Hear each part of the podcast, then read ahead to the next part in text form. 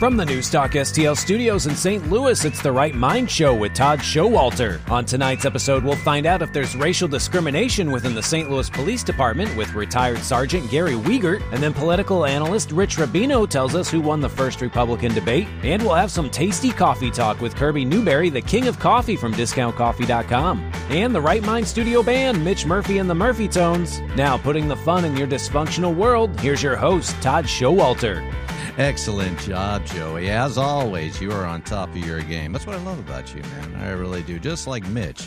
You're not going to believe what happened to me on the way over here. Okay, I'm, I'm not. I seriously. Sometimes people say, "Oh, he's just making this stuff up," but I swear to you, I swear to you, on somebody I don't know's grave. Okay, mm-hmm. that this actually happened. Okay, I if you are okay, I come in Highway 40 or 64 or whatever they call it these days, and uh, I, I, get off on Jefferson, right? And there's always some guy there that is like, he's wanting money. He's wanting money. Okay, always. Okay, and I, I usually, I think I mentioned this to you before. I usually ask them to do a trick or tell me a joke or something, and they don't do it. And so this, I did not do. I was feeling very charitable. I'm not making this story up. I was feeling very charitable, so I I just happened to have a dollar in my wallet, okay, because I had bought like one of those Powerball tickets like way back, and I don't know, I had an extra buck left over. So I thought, you know, what I'm going to do. I'm to give this. I'm going to give this to the guy because it was hot outside. He didn't have any clothes on, basically. And so I give him a dollar and he said, and he said, he says, oh, thank you, thank you, bless you. oh, you're welcome. And I felt good about myself. And then you know what happens? I am not kidding you. He takes out these these like uh, uh paper and he goes, "You want to buy a Picasso for four dollars?" And this looked like something that like a two year old had, had, had like scrolled like on some piece of scrap paper. Okay, and, and at first I was taken aback, and that light there is just forever. I mean, so I mean, basically I aged, you know, an, an extra year while waiting. But I was noticing, I mean, I was thinking of Hunter Biden, you know, that he, mm. Hunter Biden has actually sold stuff that I bet are not as good as this guy. And so I say to him, hey, You're the next Hunter Biden. And he, he gets angry at me. Mm. And I'm, what? I, I, that's a compliment, and this. I mean, Hunter Biden is making hundreds of thousands of dollars for his artwork. That is, don't call yourself a Picasso. That is, that's a Hunter Biden. And he, you know, so he gave me the uh, the one finger salute after I'd given him a dollar, and then the light turned green, and I couldn't get out because I was being blocked by uh, oncoming traffic. And but here I am. I hurdled, and uh, that's been my morning. It's been my morning, even though it's afternoon. And you know, I'm here a long time. I know this is on Saturday evenings, but I want people to know I get here early for game time. I do. I prep. I do my stretches. I do my radio stretches. Have you ever seen a radio stretch? Watch, I'm doing one right now. See, this is a radio stretch. You can't see it because I'm not doing it. Oh, don't, don't actually, pull something. Oh, that's but that did hurt. That did hurt. Anyway, enough about me. We have a great show today. Mm-hmm. Wow, we have a packed show. Our buddy Admiral Andy, he he gets a hold of me yesterday. I don't know what fleet he's on or what ocean he's sailing on on the uh, seven seas of highways out there, but he is all he, he's going back to school. It's back to school time. Mm-hmm. Okay, and he showed me a picture of this uh, this, they're making him read. They're making Admiral Andy read, okay, which is yeah, the, to me, I think that's impressive. He's got to take his snorkel off to do that. Probably yeah, doesn't he, have a prescription mask. I don't think that's part of the course. That must be an elective. Okay. I think something like that. I'm not quite sure, but they're making they're try, they're trying to indoctrinate Admiral Andy. They're trying to tell him and make him believe. Are you ready for this? That he's a white supremacist. Can you believe it? He's standing outside the door. He's got his little lunch box. Oh, it's a Popeye the Sailor Man lunchbox, too. That's appropriate. It's Admiral Andy. Should we let him in? Admiral Andy, you're all wet. You're soaking wet. Have you been just. Wait a minute. I want you to. Are you here to talk about what you sent me a little note about? I am. Now, let me tell you what. Yeah, uh, you're going to. By oh. the way, okay, it's a pleasure. You look great. You're in uniform. Okay, and so this is fantastic. I didn't know you had to wear your sailor outfit when you uh, went to school, but go ahead. Don't, don't let me talk anymore. You know, funny, I, I didn't know I had to either. Anyway, um, so I decided, you know, since I retired and I'm I'm not doing a whole lot. You're lot. what? Retired. Oh, retired. Okay. Re- retired. Sorry. well, we're not talking about Borat joke. Anyway, anyway, go ahead. So I I wanted to go back to school. Yeah. Um, and I wanted to focus on helping veterans. So I'm going back to get my counseling degree, my master's in counseling. Well, lo and behold, school starts this Monday, and I've got my textbook, and I'm doing my assignments like a good student. And I didn't know this, but I found out just from reading this book Right. All about my white privilege. Okay, now I want you to preface this, okay? Because uh, this is not like a, like a funny haha part of the show. I want you. He he is literally he is holding a well. He's uh, he's like sitting here on the counter. He's, or the what do we call this thing that we're working? What is this like a coffee table that we're working on? It's a but it's it's a book. It's a textbook from what what course is this for one? What- So this is the Social Work and Human Services series, Introduction to Human Services through the eyes of practice settings. Wow, that sounds like a, you know that. See, this is why you know I took dodgeball instead of something like this. but anyway, this is an actual book that Admiral Andy has to study so that he can counsel us later in life, Right. which I know I need. And this is something that in his book he sent this passage.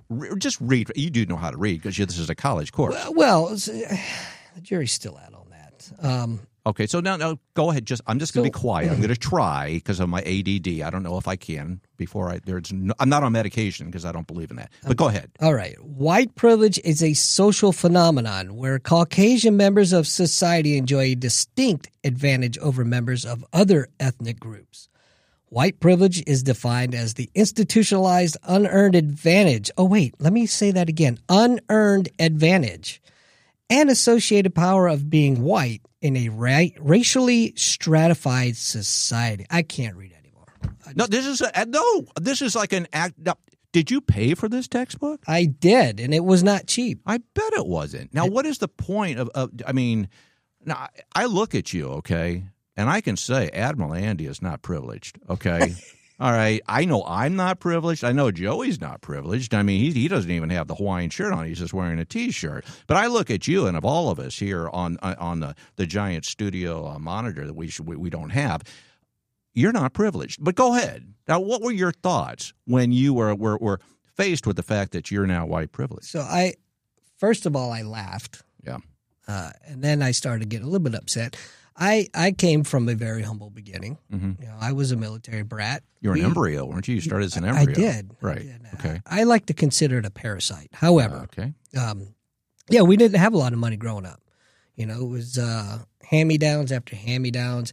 I had to work as, as soon as I, you know, was old enough to get my own job to work to help Right. support the family. Mhm. So I've never been giving anything. Right. Everything I have earned has been through hard work and dedication. Okay. Now you're not you're not running for office here. Now No. let's just okay. So what uh, what when you're uh, when you were reading this though, what did they explain to you why? I mean, what what were you supposed to take away from this? Were you supposed to just feel bad because this made me want to cry? I'm I'm not really sure yet, to be perfectly honest. Okay. I just you know to be smacked with this right up front. Right. Um, it's it's no wonder, and and if anyone out there is doubting that our educational system is is trying to skew the belief system of our children, well, I mean, it's proof positive. You're a grown child, and they're making they're doing this to you. I that's why I identify as plaid. Okay, I do. I identify because that has all the colors. It's all interwoven. But we're gonna we're gonna want to hear more about this Okay. because we, we have more to come. But All right. you're you sure are steamed, and I love the Popeye lunchbox. It's really great. Now joining us from the kingdom, as we call it, the coffee kingdom. It's King Kirby. How's it going, my friend? How are things today? It's going great, Todd. How about with you? Oh, it's going okay. It's really, uh, it, it's actually fabulous because you know, um, there's a couple of things I, you know, I mentioned on the last show. You always have these little nuggets of, uh, I don't want to call them trivia because they're very, they're very important. My my wife says they're the most important things that she learns uh, on the show, which tells you a lot. I mean, I mean, you're our top billing with with her, but uh, I also, I. I want everybody to know that we reordered our uh, we you know once every whenever we run out we reorder from discountcoffee.com and you sent along because we're sending down some K cups uh, for my son in college but you you snuck in a little uh, extra is some they were called like white Christmas cake. Tell us what these are because I got into the Christmas spirit. I wanted to put the Christmas tree up when I got these. What the heck are these Kirby Well, ho, ho, ho, Todd. You know, discountcoffee.com, uh, we work very closely with a, a gentleman by the name of Santa Claus. wow And so even though um, you know, we got a few days, few weeks before Christmas, uh, there's a lot of preparation that goes into uh, that magical night when he gets on his sleigh with Rudolph. And one of the things um, that many people may know is that it takes a lot of uh, coffee uh, to make that trip. And Santa's favorite coffee is Barnie's Coffee Kitchen, and there's a blend called Santa's White Christmas. Yes. Now, Barnie's, um, you know, they've been producing this coffee since 1995, and it's Santa's favorite coffee, and it's actually not not just a seasonal flavor. Um, did you notice, like the coconut flavor, the nuts, the sweet caramel, and vanilla? Um, so it's really a medium roast, 100% Arabica coffee that's good year round, and it's so popular that we offer it on discountcoffee.com 365 days a year, including Christmas. Wow. But many times the, the person that's ordering the coffee supplies actually doesn't drink coffee. Wow. They are usually given that responsibility to keep the break room stocked and everybody happy and don't let the boss run out of coffee. So, you know, when they're getting that package, we don't want it to be a chore to open the, the package up and take the coffee out and put it away. Uh, so we always have a little special treat in that package, and uh, many times people will fight over it. It's okay. I'll I'll get that discount coffee order. I'll I'll open it up. You know, when that UPS guy shows up, um, you know they're they're always surprised at what they'll find in there. A little extra treat. Don't you still have the Right Mind special going on? We do. Uh, so anyone that tonight comes to discountcoffee.com and mentions Right Mind in the coupon code promotion area when you check out, you're going to get an additional 15% off for being a Right Mind listener. And that's off of any of our products, including sale. And uh, we have a BOGO sale going on right now buy one, get one free. And that's an exclusive offer that we don't, in 25 years, we've always had the fine print, not valid on any other offers or sales or promotions. And for Right Mind listeners, we're making that exclusively available for that additional 15% off. And tonight, think about when we go to church tomorrow, we have a lot of discountcoffee.com um, customers that what they do is they will order coffee for their church and we do what's called blind ship. So they'll, they'll put a little note in there and says, you know, don't put an invoice in the, um, the package when the UPS shows up. And they'll make a donation to their church and, and provide, you know, coffee supplies for activities that the churches have and so forth. Because quite frankly, those coffee services that we talk about, when they do sell to churches, they will really stick it to the church. Uh, and the reason they do that is many times churches don't have a Monday through Friday, you know, type of normal business hours. So it's more challenging for them to deliver. And so they, they end up charging churches more than what really should be uh, reasonable. And so you can save uh, in discount coffee if you are a church and you buy your coffee supplies. Or if you attend a church, and you want to make a donation, just um, make a note in the section when you check out. Please don't include an invoice, and we'll get that uh, to your local church for you. That's very nice. Can you do me a favor, though? The next time somebody doesn't want to know who it's from, can you just say it's from me? I we can do that, Todd. Okay, thank you. Thanks for joining us, buddy. Thank you. That's King Kirby with uh, discountcoffee.com. And I'm telling you guys, you have to check it out. It's absolutely amazing.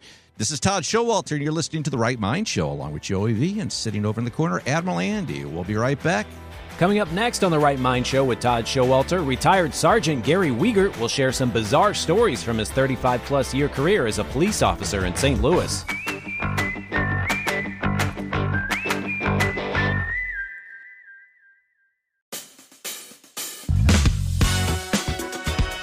Welcome back to the Right Mind Show with Todd Schowalter on News Talk STL. And now a man who only needs to perform two more miracles before being declared a saint, Todd Schowalter. And now on the line now, Sergeant Gary Wiegert. He is a retired police officer from the city of St. Louis, and he was also head of the uh, the police union, I believe. Hey, Gary, how are you doing, my friend? I'm doing pretty good. Thank you for having me on. Well, I appreciate you being on. You know, there's a lot of stuff that we want to talk about. And one of the things that we hit on, and we ran in all the promos and stuff, because anything I talk about, nobody want to listen to. So you're you're like the star of the show here today. So there's a guy. Now, what is it? There's this guy. What's his name? He, he was running for. Okay, it's Mike.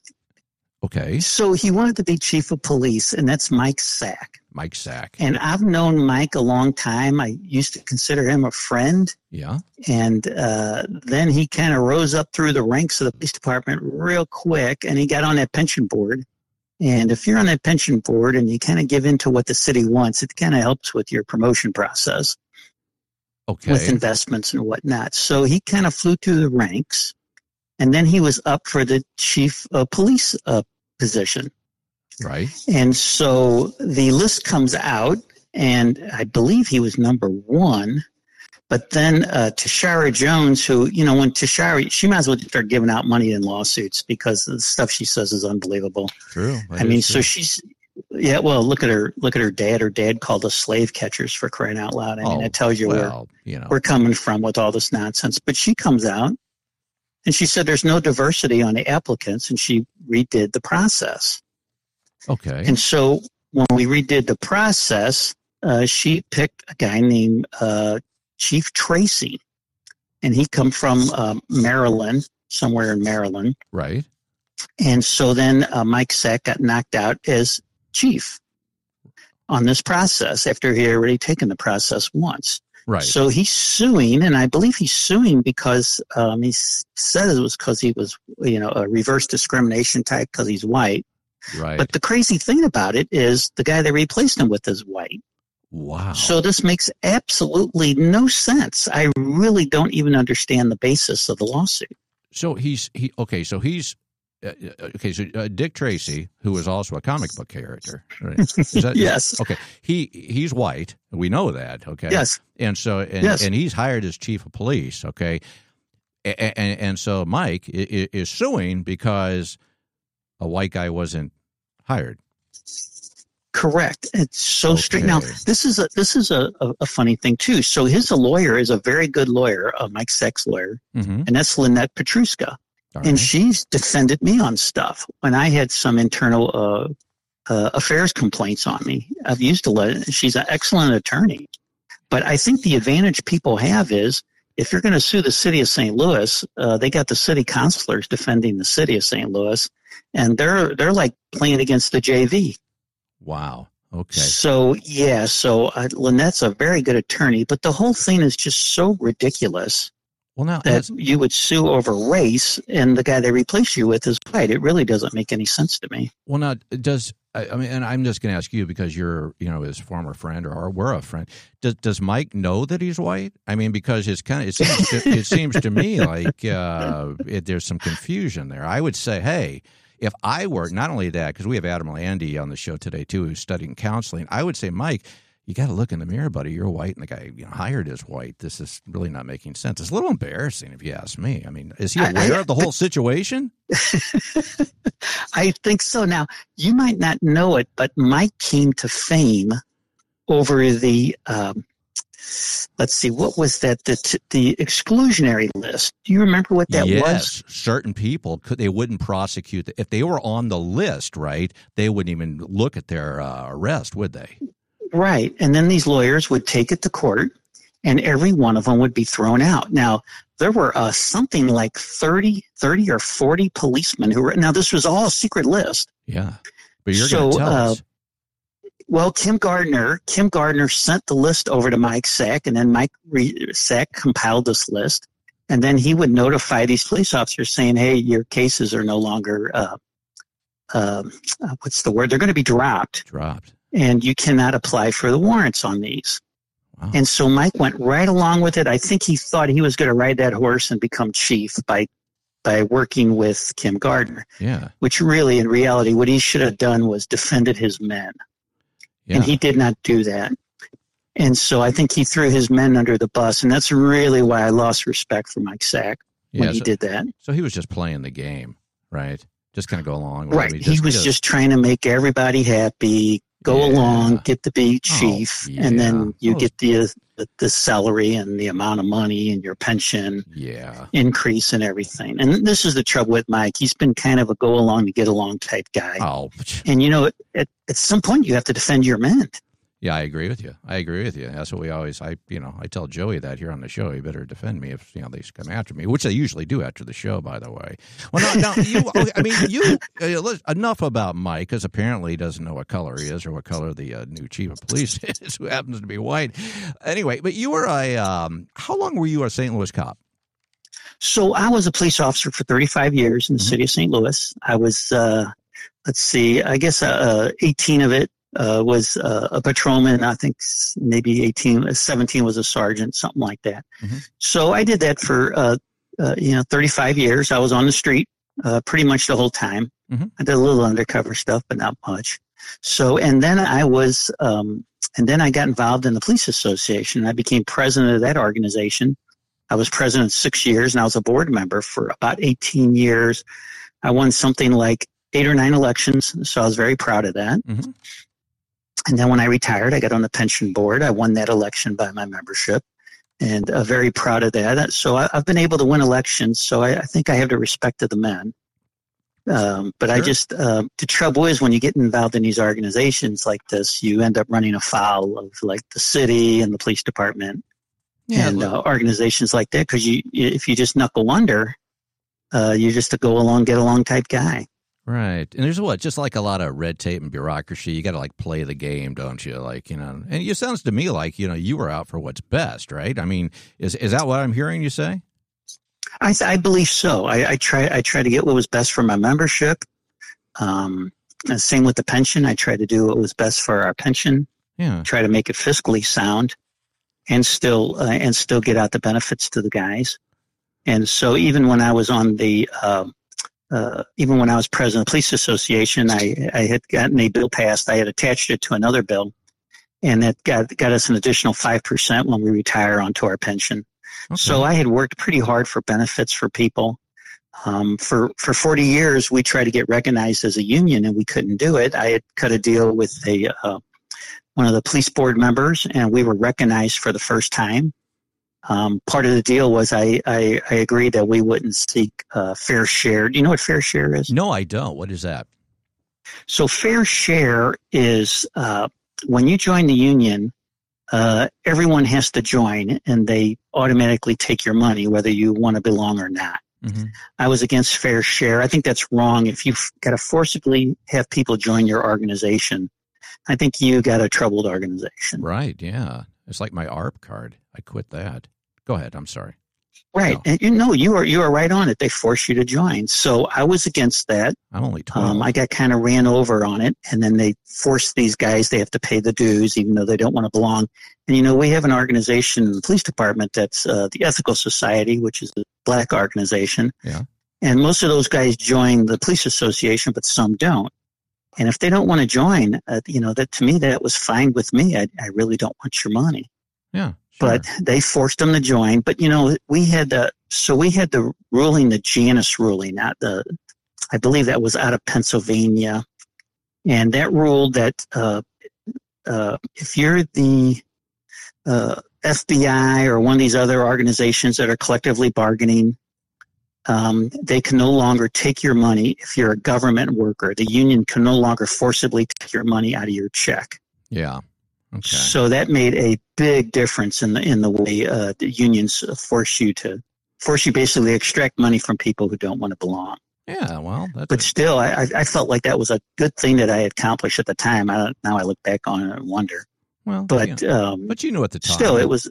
Yeah, at the time it sounded good, and that's right. That's right. And That's what you're doing. You're living in the you know that, that times change. Well let me speaking of times yes. changing let me ask you that. I mean it's i mean i talk to people in other cities and they think you know by living in st louis i'm like in beirut or something like that. What i mean what is the deal? Why I, I, mean why yeah, say right now say like you're not only are you the you're the chief of police say you're the mayor. What do we have to do from a police standpoint to kind of to, to kind of what do we have to do to like you know to, uh, to, to get rid of like all this crime that's going on especially up on the north side? I mean do you have any solutions?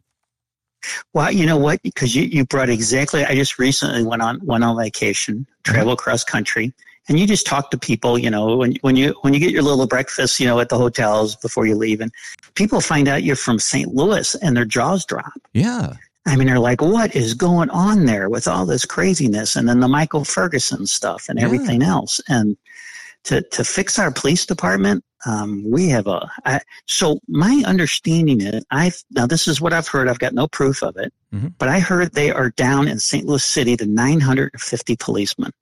Wow. Okay. And so when I came on, we had uh, uh, probably about 21 or 2200.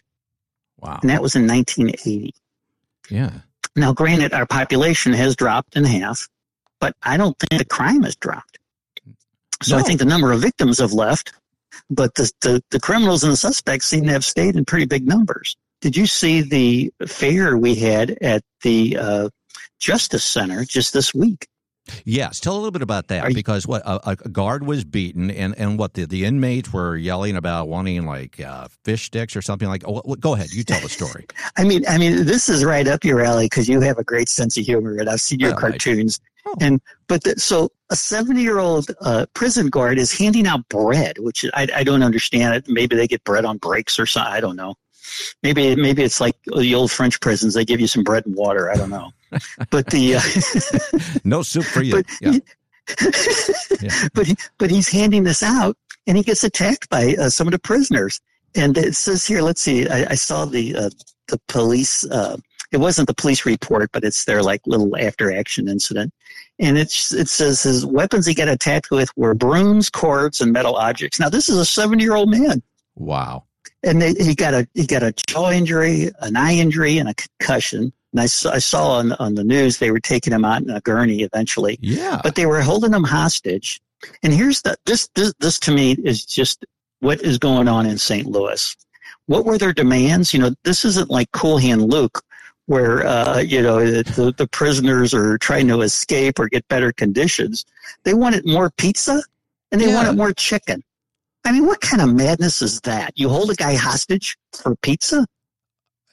So even the even the, the, the, the, even the prisoners have lost it. I mean, I mean, I, I no, I know. I mean, what's up is down, is down is up. I mean, is is total. This the city is just totally backwards. I mean, it's it's it's it's eh. it's, in, insane. I'm stuttering. I'm so confused.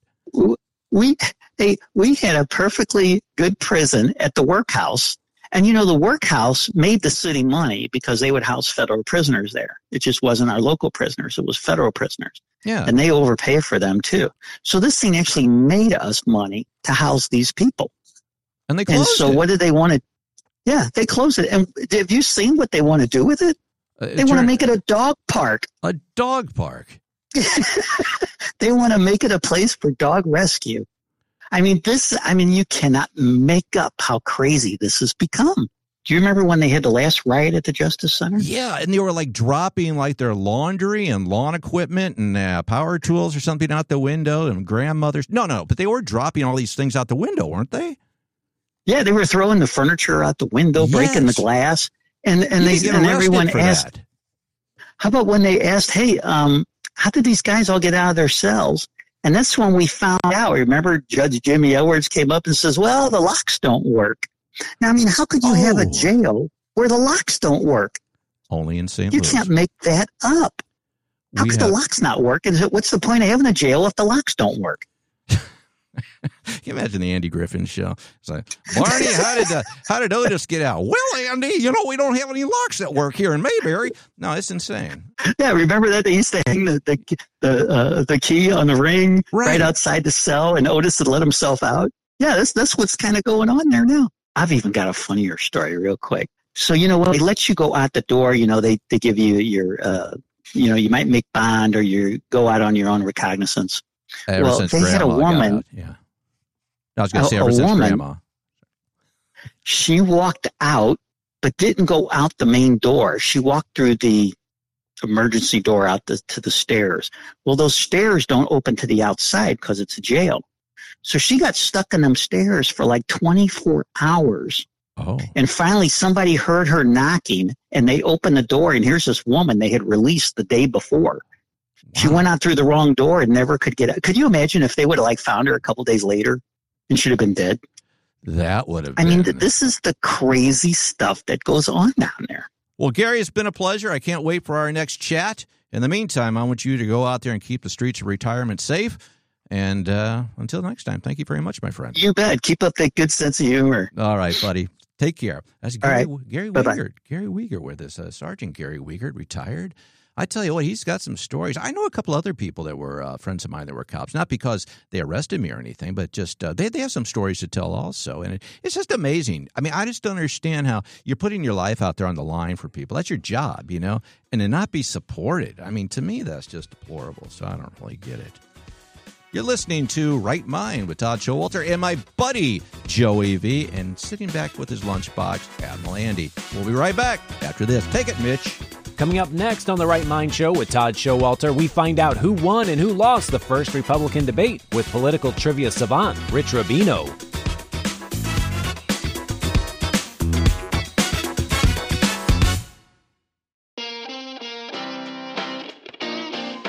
Welcome back to the Right Mind Show with Todd Schowalter on News Talk STL. And now a man who became a cartoonist because everyone described him as kind of sketchy, Todd Schowalter. And we're back. Oh my gosh, that Mitch! I tell you what, you know, I think he's. I, did you hear that Mitch is going to add add some more people to the band? I think he's going to have like a, a, tambourine player because you can't get, you know, like uh, who was the guy? Christopher Walken. You can't get enough cowbell. Well, I think uh, uh, Mitch over here. He says you can't get enough tambourine, so we're going to be adding that. Great job, Mitch. Keep practicing though. You can work on a street corner here faster than you know it. You know what? I don't know why that reminded me that music, that festive music that Mitch does, but it always reminds me of doing things around the house. no, it really doesn't. Nothing ever reminds me of that. But because if I did have something to do around the house, I wouldn't even do it, Joey. You know, I, I wouldn't do it. You got a guy? I do. I do have a guy. I got a guy. Yeah, Rick Bernstein of the Bernstein Remodelers. And I got to tell you, if you need anything done around the house, whether it's a room addition, something fixed, if you need some electrical work, plumbing, I mean, they've got everything covered for you. He's uh, he's I've known the guy for 20 years, by the way, and I, as you know, it's hard for anybody to say that they know me for 20 years. Usually, it's 20 seconds, and boom, I don't, I've never heard of Todd, but not Rick. He admits that he knows me. We've known each other for 20 years. He's a second generation contractor. That means his dad was a contractor, and everybody that he hires to work with him, he personally makes sure they're fully trained, knowledgeable, and polite. Okay, works all over the St. Louis area. And I urge you, if you have anything to do around the home, or if you want an addition, or you need something built, or even a wall relocated, which I never knew they did, you got to call Rick Bernstein at the Bernstein Remodelers. And again, if you have any plumbing or electrical work, or if anything breaks down, I don't know if they build like uh, I don't know if, if, if they build tunnels or anything like that because I've always wanted a really neat tunnel in my backyard, but I don't think he does that. Oh yeah, like the gangsters in their speakeasy, so they could get out when the cops came in the front door. Exactly. But if I did want to build a tunnel, I know I would call Rick at the Bernstein Remodelers, and I want you to too. Ooh, two two two. If you want to get a hold of Rick, you need anything done around the house, give him a call right now at 314 324 3024. Voice went up there a little bit just for uh, you know the heck of it.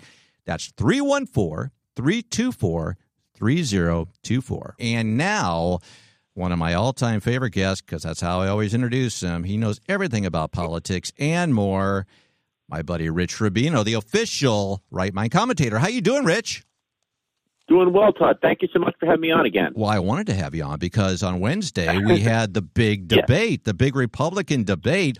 And yeah. if there's anybody, I mean, because I always tell, you know, people come up to me and say, hey, you want me to tell you what I think about the debate? I go, no, I really don't know because your opinion doesn't matter. But Rich, yours does. What did you, what was your takeaway from this big first Republican uh, debate that we had? Yeah, well, the obvious answer is the elephant in the room. Um, I guess that Donald Trump did not show up and I think that obviously benefits him. The fact that usually, if you're so far ahead as Donald Trump is right now, any sort uh, you can you can basically only lose by showing up because you can have all the other eight candidates would all be spending most of the normal amount of their time going after you, going after the front runner, and the front runner being there. And then you would have to be punching down because you'd have Donald Trump, you know, arguing with Asa Hutchinson or Doug Burgum or people that are one or two percent in the polls. It just benefits him and he, probably will get some credit. He'll get some criticism. People say, "Wasn't he there?"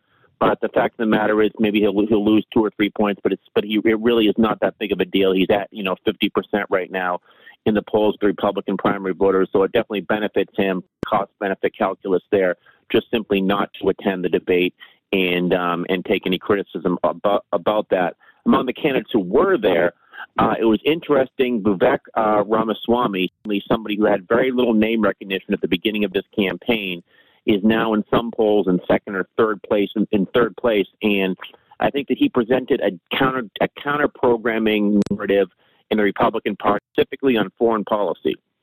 Right. Most other candidates most other candidates were pretty much presenting a hawkish view when it comes to Ukraine.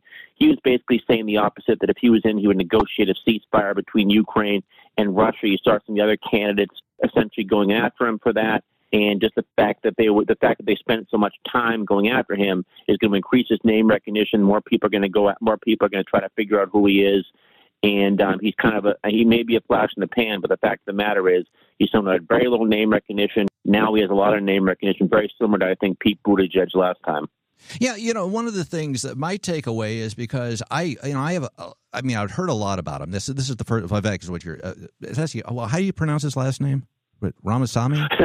Rami, okay. Ramaswamy, yeah. Ramaswamy. Okay, a, a, great guy, and he's got a lot of stuff that I agree with. Okay, it just it. I was waiting to yeah, I wanted to hear what he had to say. One thing takeaway I got just from from not really knowing too much about him, he did come across as a little I, don't know, snarky, a little immature in some yeah, ways that yeah. I think may have hurt him for somebody that didn't really know him before. What did you kind of take that away from it also?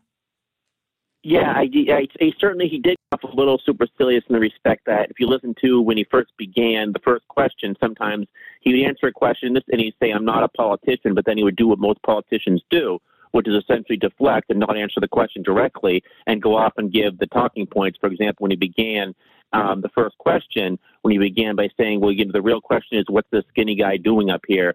Um, that was obviously something that was pre-planned, and that is something that every candidate does. You try to pre-plan certain lines but I think sometimes he could come off a little bit pro, a little bit programmed. Um, but I think he was probably flattered by the fact that so many candidates were actually spending the time to go after him and not to go after Ron DeSantis. Remember, there were polls earlier this year that showed Ron DeSantis actually with a slight lead over Donald Trump. In this debate, he was almost inconsequential.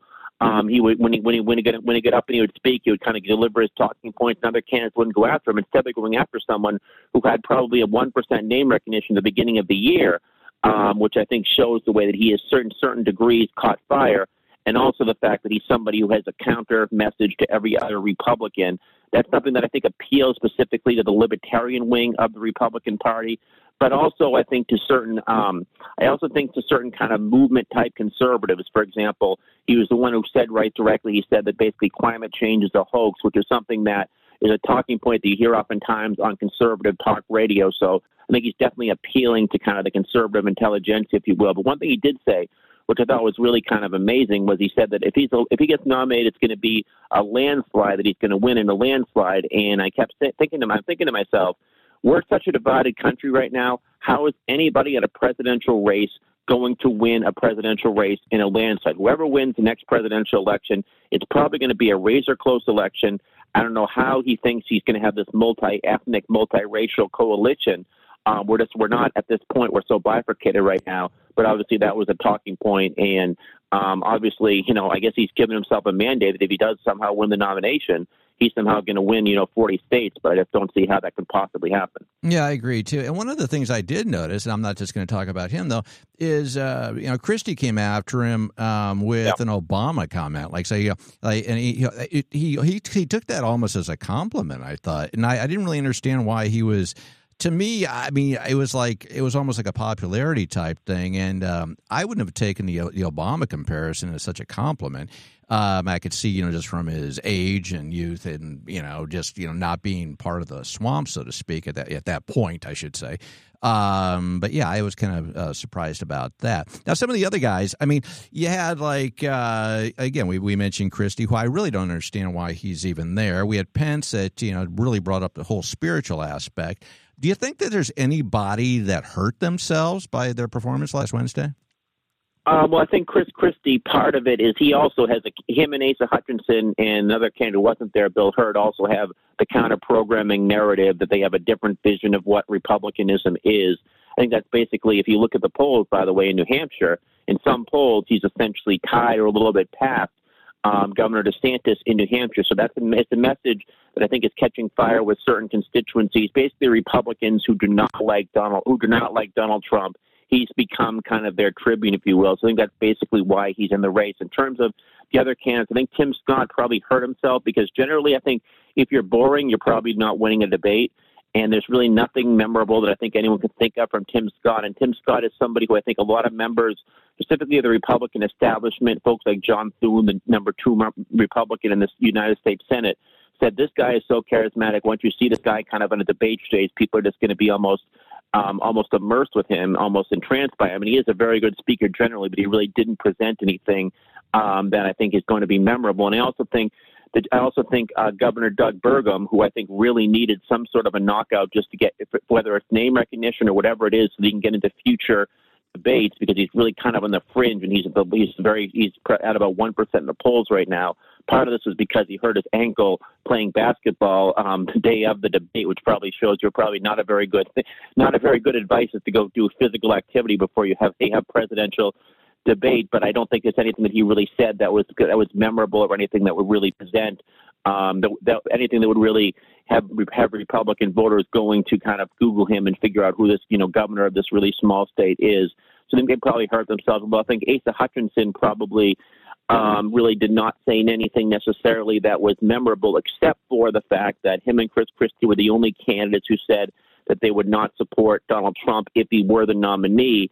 And he also presented something that no other Republican, including Chris Christie, presenting basically that there's some constitutional scholars who believe it would be constitutionally impermissible for a president to serve under the 14th Amendment for essentially um, based on the insurrection clause, and that's something I think I think that obviously I mean whether that's true or not, it's obviously for constitutional scholars to decide. But I think he brought that up, and um, he he brought that up certainly when he was interviewed afterward as well. But that's really the only thing he's probably going to be remembered for. But I think basically it was Vivek Ramaswamy, it was Mike Pence, and Mike Pence specifically, you talk about how he was being spiritual. Part of that is because the the Iowa Republican Party is different than, say, the New Hampshire Republican Party, the Nevada Republican Party, because in Iowa there is a very, very formidable evangelical Christian constituency. That's why Mike Huckabee, for example, an evangelical former governor of Arkansas, won the Iowa caucuses in 2008.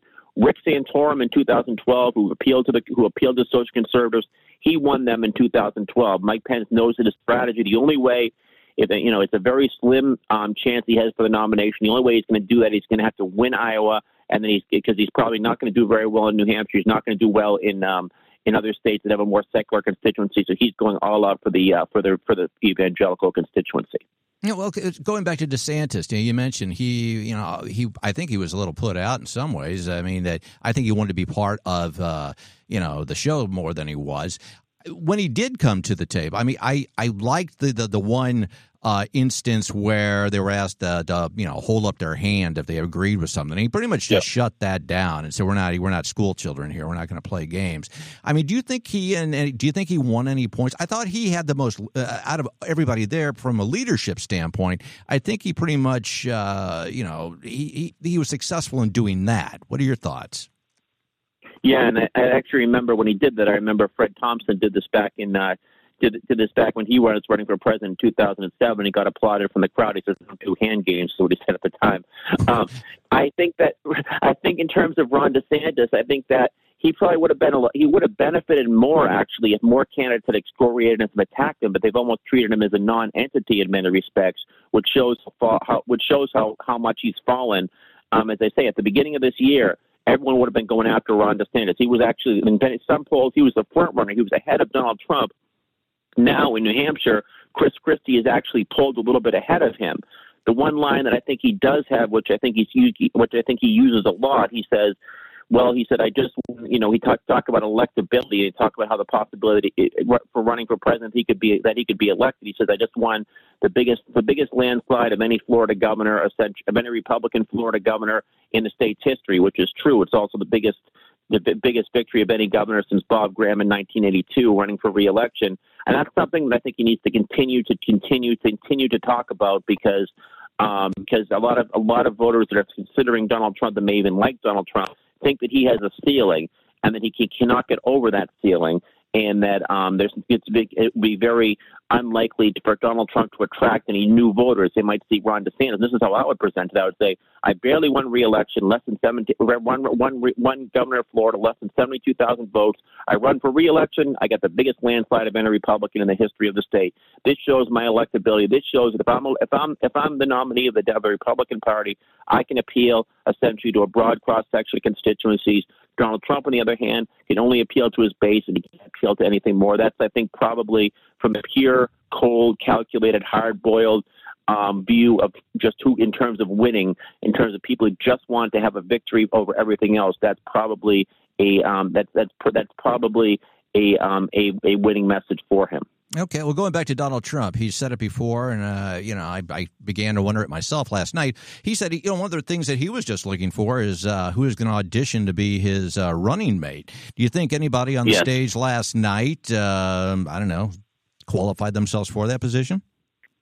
Uh, I think not necessarily for the position, but I think in terms of being in the conversation, and that was probably Vivek Ramaswamy, in part because um, his because well he certainly praised he was certainly praised Donald Trump more than any other candidate. He said he was the greatest president of the 21st century, and in terms of foreign policy, he's really the only candidate when it comes to the Ukraine who has a very similar message, a somewhat non-interventionist view. And he also did something that Donald Trump didn't back in 2015, which is very unorthodox in the Republican Party. He criticized George W. Bush. He criticized him for going into Iraq. He criticized the, the military intervention in Afghanistan and Iraq that's a very similar constituency, and it's really something that without Donald Trump there, um, he had all to himself essentially. Most other candidates, DeSantis was someone in the middle, but other than that, all the other candidates seem to have a very hawkish view on the on the Ukraine. Um, they all continue to say that they wanted to continue to support the, to fund them, whereas you know obviously Vivek Ramaswamy said we need to have a ceasefire, um, and also sent also talked about the idea of essentially putting the troops putting our troops on the Mexican border rather than essentially, and it would essentially says that he would he would basically be off the table for sending them abroad to that to that respect. So that's something that he's. I don't think he. I mean, I think he still think it would be a long shot for Donald Trump actually to pick him, but he's probably the only person that I think really put his good graces in the in respect to Donald Trump.